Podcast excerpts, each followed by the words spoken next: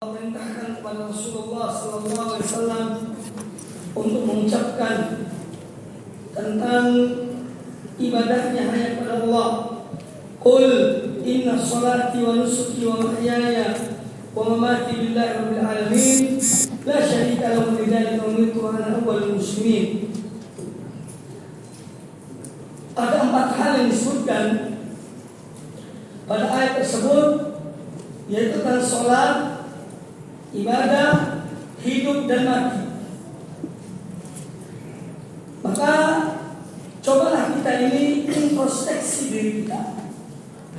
Karena yang introspeksi diri, seorang akan mampu untuk meningkatkan amal kebaikan kita. Dan introspeksi diri atau muhasabatun nafs, seorang akan menyadari segala kekurangannya untuk dia mengejar. Allah menyebutkan katakanlah Muhammad bahwasanya sholatku, ibadahku, hidupku dan matiku hanya untuk Allah.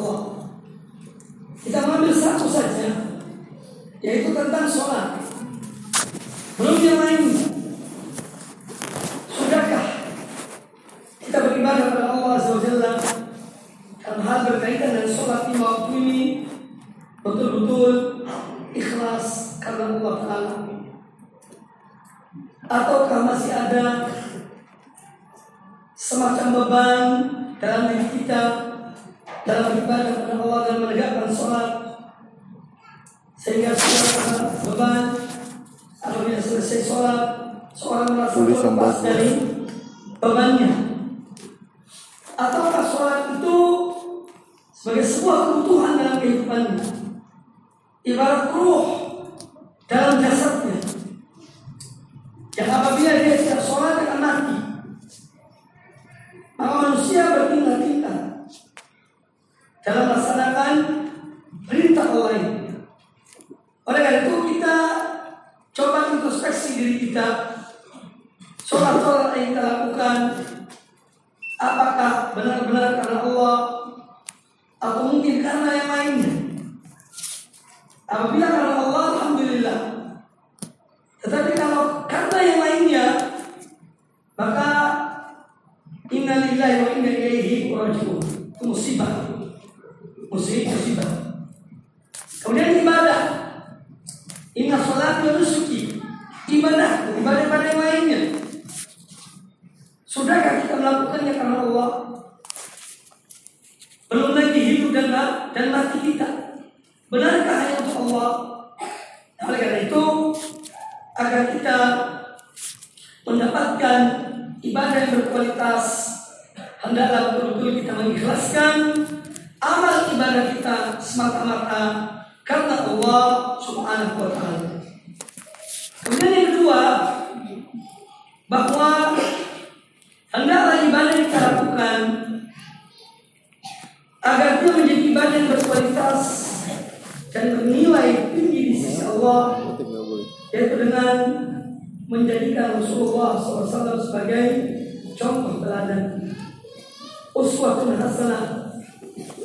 Karena beliau yang memberi contoh pada kita dalam beribadah kepada Allah Subhanahu wa taala maka mutabah atau Rasul ya adalah atau mengikuti Rasulullah suatu yang menjadi syarat diterimanya amal ibadah sholat dan keikhlasan dan mengikuti Rasulullah ini sebetulnya merupakan konsekuensi dari ucapan kita dua kalimat syahadat dalam rukun Islam yang pertama syahadu la ilaha illallah wa syahadu anna Muhammad Rasulullah. Kalimat syahadu la ilaha illallah itu membuahkan keikhlasan pada Allah SWT dalam beribadah Kalimat asyhadu anna Muhammad Rasulullah, aku bersaksi bahwa Sayyidina Muhammad Rasulullah adalah Rasul Allah konsekuensi adalah mengikuti beliau, menaati beliau dalam yang beribadah kepada Allah Subhanahu wa. Kemudian yang ketiga, agar kita beribadah dan ibadah kita yang berkualitas, hendaklah kita tidak menunda-nunda ibadah kita. Bersegeralah dengan beribadah. Allah Subhanahu wa taala menyebutkan Al-Qur'anul Karim semacam skala prioritas. Kalau sekarang ada istilah skala prioritas paling dahulu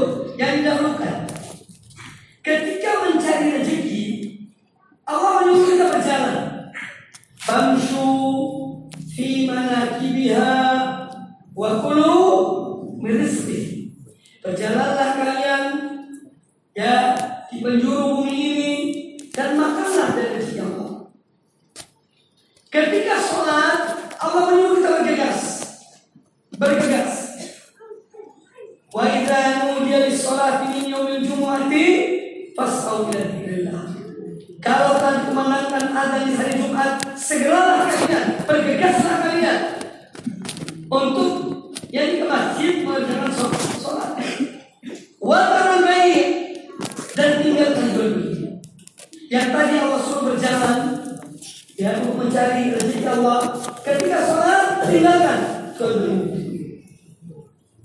Yang ketiga,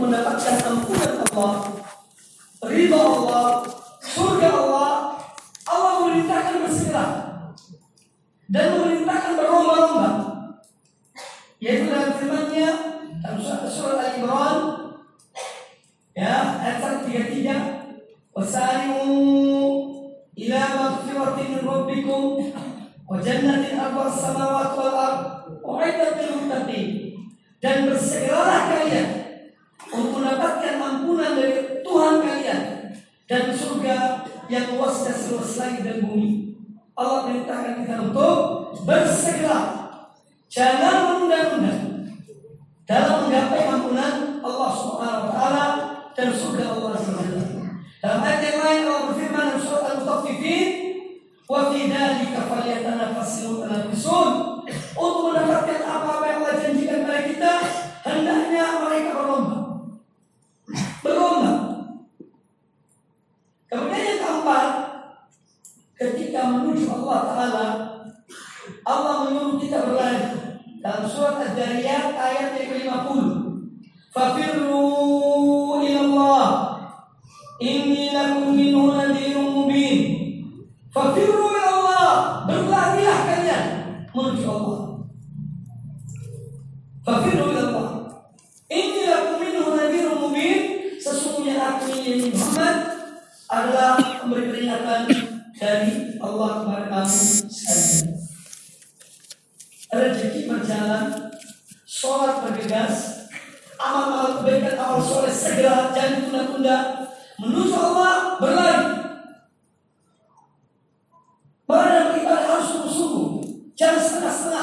ibadah itu. Harus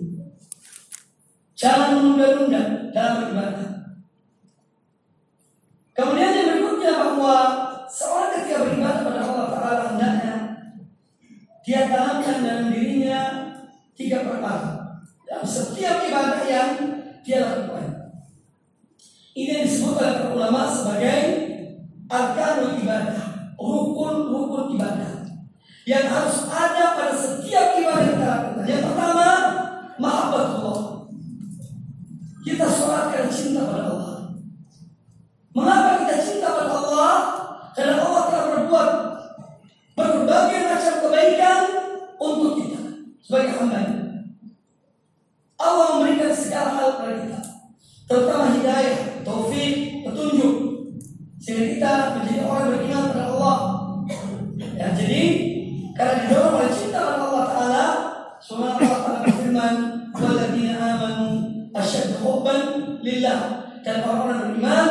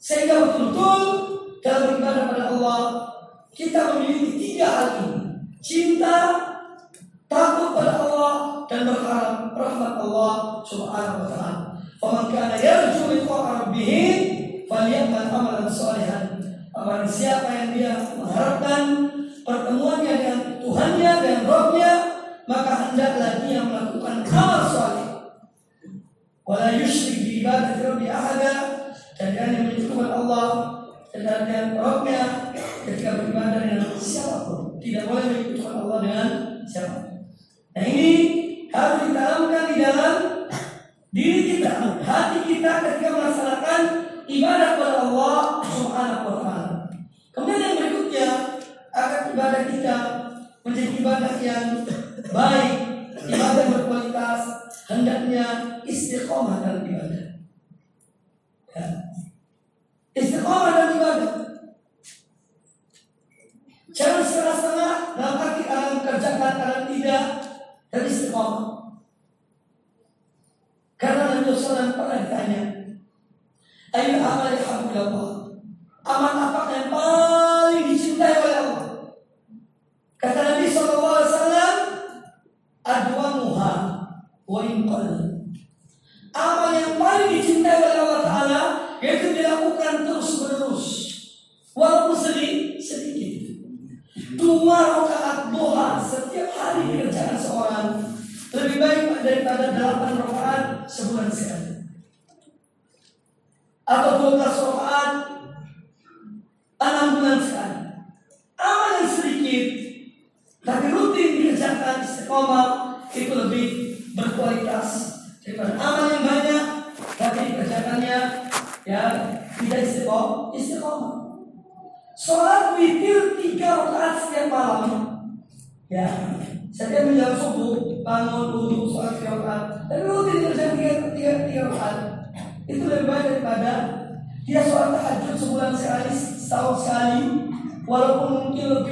20 rakaat lebih dari 30 rakaat misalnya maka yang utama tiga rakaat yang rutin ini kan tuntunan-tuntunan diajarkan oleh Nabi SAW. Kita tidak boleh memaksakan diri kita. Karena agama ini ringan, tidak berat. Kemudian yang berikut yang terakhir, hendaklah seorang selalu mohon pada Allah SWT. Berdoa agar Allah menerima amal ibadahnya. Karena kita ini tidak tahu amal kita diterima atau tidak. Dan Allah Ta'ala berfirman, Innama yataqabbalu Allahu minal muttaqin. Sesungguhnya Allah hanya menerima dari orang-orang bertakwa. Ya, harus selalu minta pada Allah, mohon pada Allah. Nabi kita Muhammad Sallallahu Alaihi Wasallam setiap hari beliau berdoa di pagi hari setelah sholat subuh. Allahumma inni as'aluka ilman nafi'an wa rizqan wasi'an wa amalan mutaqabbal.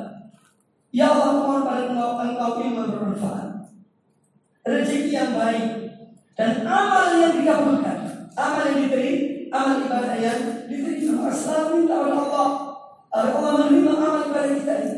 Seorang tidak tahu tentang amalnya, apakah diterima atau atau tidak. Dan itu hikmah. Mengapa Allah merahasiakan bahwa amal kita diterima atau tidak? Supaya kita ini tekun dalam beramal, sungguh-sungguh dalam beramal, ikhlas dalam beramal kepada Allah Subhanahu wa taala. Kaum muslimin muslimat rahimani wa rahimakumullah. Demikianlah kajian kita pada kesempatan yang ini. Dan insya Allah setelah ini ada beberapa pertanyaan yang akan kami jawab. Mudah-mudahan semampu kami akan kami jawab.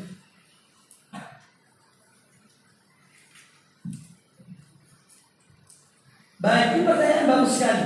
Ustaz, Allah itu zat Ya.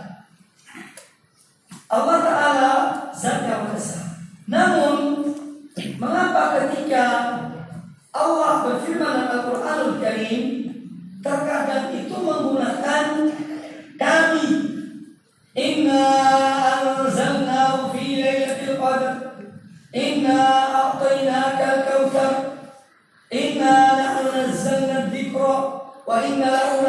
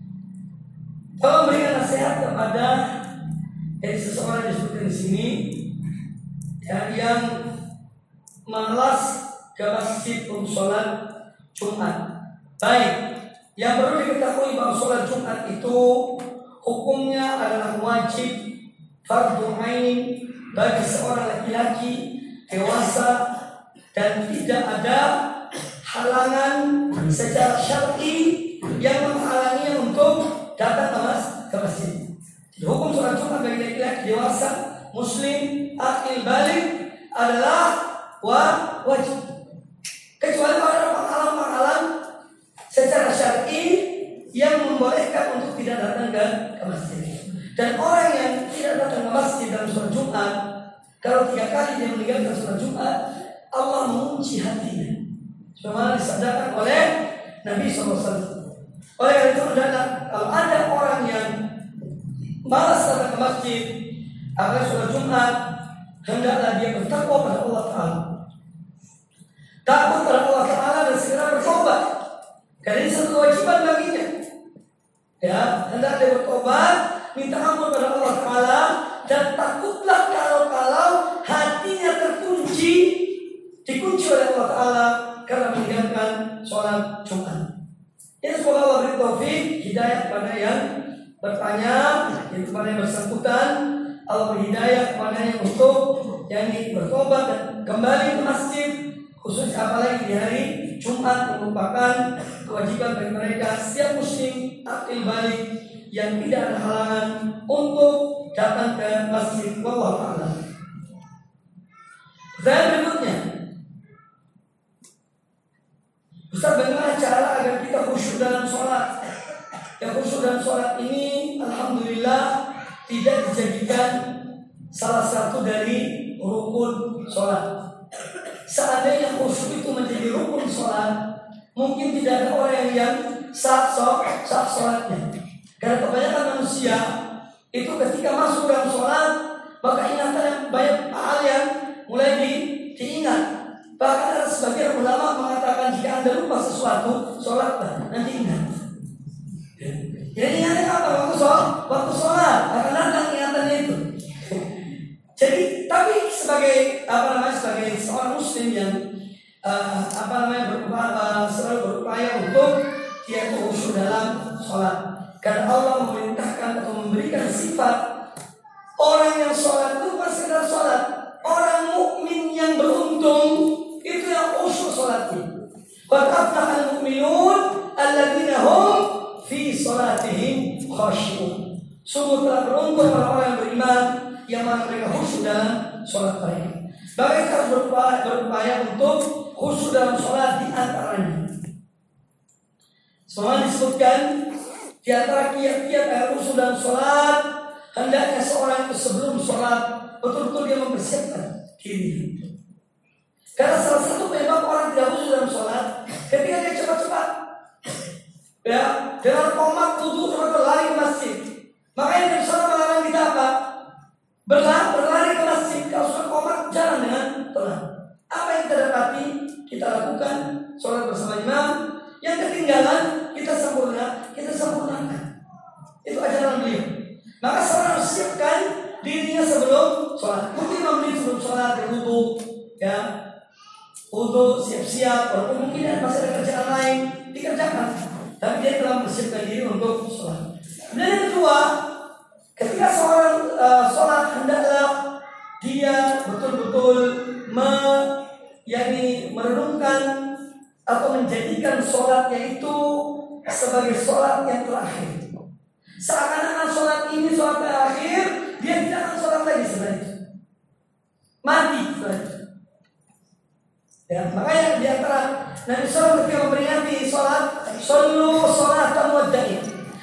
Sholat kalian ibarat sholat orang yang akan meninggalkan sholat itu, yang selamanya akan akan mati. Yang ketiga, Seandainya seorang renungkan Mengapa sholat itu dimulai dengan Allah Akbar? Ini artinya betul-betul menunjukkan kebesaran Allah Azza Maka sholat dibuka dengan Diawali dengan Allah Akbar.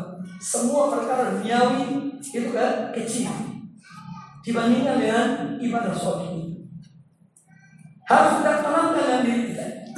Kemudian juga di antara kiat agar sholat Hendaknya seorang itu betul-betul dia mempersiapkan dirinya. Artinya apabila akan buang air, buang air. Apabila ada makanan sudah disiapkan, makanlah. Ya. Bahkan ketika komat dikumandangkan makanan sudah dihidangkan Kita disuruh makan dulu buat sholat. Supaya khusus dalam sholat Demikian pula yang lainnya Kita itu di zaman ini Banyak atributnya Ada HP, ada mobil, ada ini dan itu, ya. Makanya semua harus diamankan. Mobilnya dikunci supaya jangan Allah ya Allah mobil aku dikunci. Bagaimana kalau ada orang yang yang masuk? Allah kering keran, kering keran, kering juga mengganggu. Kita diamankan sebelumnya. Banyak sekali kehidupan kita sama ini. Kalau butuh jam tangannya ditinggalkan jangan bawa taruh di saku Jangan taruh di tempat wudhu, nanti lupa Allah ya jangan taruh di tempat wudhu. Jadi semua hal-hal yang menyebabkan seorang itu akan uh, terganggu dalam sholatnya harus di, dihilangkan. Sudah harus disiapkan sebelumnya. Itu itu nyata. Kemudian yang terakhir adalah dengan kita memahami apa yang kita baca. Nah di sini pentingnya kita berupaya untuk memahami yang kita baca itu. Mulai dari Allah Akbar sampai selesai sholat. Ya, walaupun hanya itu dipahami, pahami. Ya, jangan sekedar hanya mengikuti. Wallahu a'lam itu di antara yang dia khusyuk dalam sholat. Dan pertanyaan berikutnya,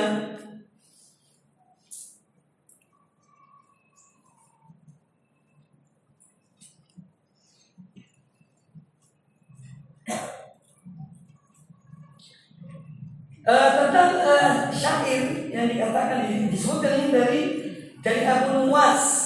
Gimana Abu Nawas Abu Nu Abu Nuwas. Ila ila sulil firdausi ahla wala aku ala naril jahim. Ini yang menunjukkan yakni kekhawatiran dia dan dia merasa dirinya tidak mampu apa tidak pantas jadi masukkan dalam surga. Firdaus surga firdaus surga paling tinggi paling tinggi. Ya. tapi juga aku sebagai seorang hamba kata dia tidak mampu masuk ke neraka Intinya diminta ampun kepada Allah Subhanahu wa taala. Dan entah yang betul dari riwayat ini betul dari ucapan beliau atau tidak Allah a'lam, tapi yang jelas ada becir yang lainnya ya Abu Nuwas itu menyebutkan kalimat-kalimat indah yang dia menunjukkan dia kembali kepada Allah taala ketika di akhiri di akhir hidupnya. Ya seorang muslim harus berharap. Ini yang penting kita ketahui. Ada dua hal yang harus ada dalam diri kita. Yaitu takut pada Allah dan berharap pada Allah. Ini kata para ulama, ibarat buah sayap burung. Burung itu kalau punya satu sayap dan satu terbang. Orang mukmin pun demikian, harus memiliki dua hal ini. Ada rasa takutnya pada Allah Taala, juga ada harapannya pada Allah Subhanahu Wa Taala. Tidak boleh hanya takut, ini akan berakhir kita apa? Putus asa dari rahmat Allah Taala. Tidak boleh hanya berharap, ini nanti akan apa? Gampangkan agama Allah. Karena terlalu berat, maka ada dua-duanya. Nah, kapan kita beratkan yang takut? Kapan kita beratkan harap harapan? Para ulama menyebutkan di saat seorang sehat walafiat dalam keadaan kuat sehat walafiat hendaknya dia beratkan rasa takut pada Allah Taala. Tapi di saat dia sakit, saat dia menghadapi kematian, beratkanlah harapan pada Allah Subhanahu wa taala. Ini kesimpulan dari perkataan para ulama tentang masalah ini. Wallahu a'lam. Ustaz pertanyaan, jika Allah tidak membutuhkan amal ibadah kita, untuk apa kita diciptakan untuk beribadah pada Allah? Ya untuk kita sendiri. Ya. Makanya Allah mengatakan amil solehan falina falinafsihi. Barang siapa mengajar amal soleh untuk di untuk dirinya. Allah menciptakan apa Allah kehendaki. Seorang nanti di hari kiamat itu dia tidak, tidak datang pada Allah ya Allah. Ya. Uh, Mengapa Allah ciptakan aku untuk Ya. Tidak ada yang terpikir seperti itu. Ketika dibangkitkan dari kiamat, seorang yang dipikirkan adalah amal perbuatannya ketika di dunia. Dan yang protes Allah Ta'ala, Allah kenapa ciptakan aku? Aku tidak berharap mau ciptakan aku dulu. Maka ciptaan satu nikmat Ya ayuhan nas Wahai sekalian manusia Oh bunuh robbaku Beribadahlah Rabb kalian. Allah khalaqakum Yang telah menciptakan kalian. Dan orang-orang sebelum kalian La'alakum tattaqun Agar kalian bertakwa. Jadi itu hikmah yang Allah ciptakan manusia dengannya adalah Agar beribadah pada Allah Takwa pada Allah. Ada pun Allah butuh tidak, Allah tidak butuh. Sudah dibawa dari hadis kudsi. Saatnya seluruh manusia dan jin dari pertama sampai terakhir. Semua beribadah pada Allah tidak menambah kekuasaan Allah. Atau sebaliknya, seluruh manusia dan jin dari pertama sampai terakhir semuanya durhaka pada Allah tidak mengurangi apa kekuasaan Allah. Allah tidak butuh. Dan tidak diciptakan oleh Allah untuk Allah menguji kita ujian. Dia berdua ayyukum ahsanu amal.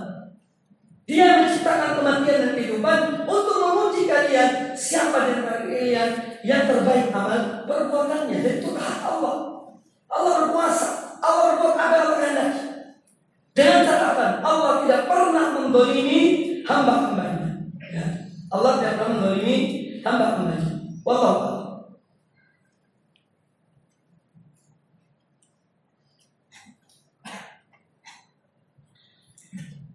Uh, Ustaz mohon nasihat Kami sebagai pendidik yang sering menasihati murid untuk mencatat materi taklim atau sholat tepat waktu, sementara kami sendiri terkadang lalai, ya atau di taklim tidak mencatat dan eh, ilmu di majelis. Ya makanya kita berusaha agar ya ini berbuat apa yang kita perintahkan pada orang lain. Paling tidak yang mendengar kembali ya rekaman-rekaman yang ada didengar lagi karena kadang-kadang mungkin seorang di saat itu dia tidak bisa mencatat ada waktu yang lain. Untuk mulai belajar belajar yang kita yang kita dengar. Kemudian guru yang harus harus diingat guru itu ada contoh, contoh teladan. Kalau gurunya baik, dia memberikan contoh yang baik, murid akan mengikuti. Tapi kalau guru memberi contoh yang jelek, juga akan berpengaruh pada para murid. Pada itu seorang guru harus dia tuh perhatikan betul perkataannya, perbuatannya, tingkah lakunya supaya menjadi contoh bagi bagi bagi murid-murid. Tapi juga jangan dibuat-buat Bicara buat-buat. Ya, tidak usah yang biasa saja. Yang wajar lah. Tapi beri contoh yang, yang lain. Sekarang guru nyuruh murid sholat berjamaah. Tapi dia sendiri sudah pernah sholat berjamaah. Ini aib. Suatu hal yang cacat bagi Kalau dia memerintahkan muridnya sholat berjamaah, ya dia harus ada di masjid. Kalau perlu duluan di masjid. Jadi memberi contoh, ini memberi contoh yang baik. Wallahu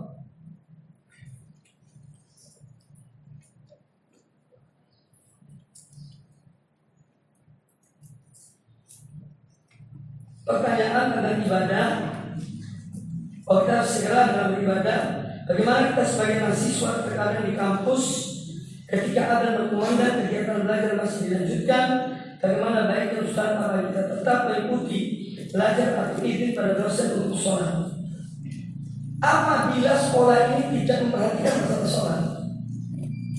Ya Maksudnya apabila Anda bisa izin, Anda izin. Tapi kadang-kadang ada sekolah yang dia memang menangguhkan artinya memper, memperlambat waktu sholatnya semua sholat berjamaah. Karena kalau tepat waktu itu pas ada kemudian keluar sudah akan me, akan me, me, apa, meng, ya intinya untuk kumpul lagi tidak tidak gampang dan tidak mudah. Dan kami beri contoh seperti di Jalan Islamiyah Madinah bin Abi itu terkadang ada zuhur itu dikumandangkan, tapi mahasiswa masih di masih di kelas. Namun setelah itu semua sholat berjamaah, karena memang jamnya begitu. Tundanya pun tidak sampai jam 2 siang, ya tidak. Hanya mungkin 15 menit setelah itu. Karena kalau tidak berarti suruh sholat kembali lagi, ini bukan hal yang yang mudah. Maka kalau hal-hal demikian insya Allah tidak mengapa. Tapi kalau misalnya sekolah memang tidak perhatikan masalah sholat, ya maka apabila anda bisa anda izin tapi kadang-kadang materi mungkin pelajaran itu materi yang sulit. Tapi intinya anda setelah sholat setelah kuliah segera sholat. Kalau ada teman-teman satu kelas ya anda berjamaah. Ya di masjid yang yang sama itu. Ya intinya jangan sampai seorang menggampangkan sholat menunda-nunda sholat tanpa ada alasan yang yang benar dan yang tepat. Ini yang intinya. Baik kita cukup mudah-mudahan bermanfaat bagi semuanya. Karena sudah dikasih kode yang waktu sudah habis. Itu masih ada dua tiga pertanyaan insya Allah mudah-mudahan bisa jawab pada kesempatan yang lain. Aku lebih hada sekali lagi saya menentukan jazakumullah khairan Juara pada takmir masjid, pengurus masjid dan semua yang ada pada kesempatan yang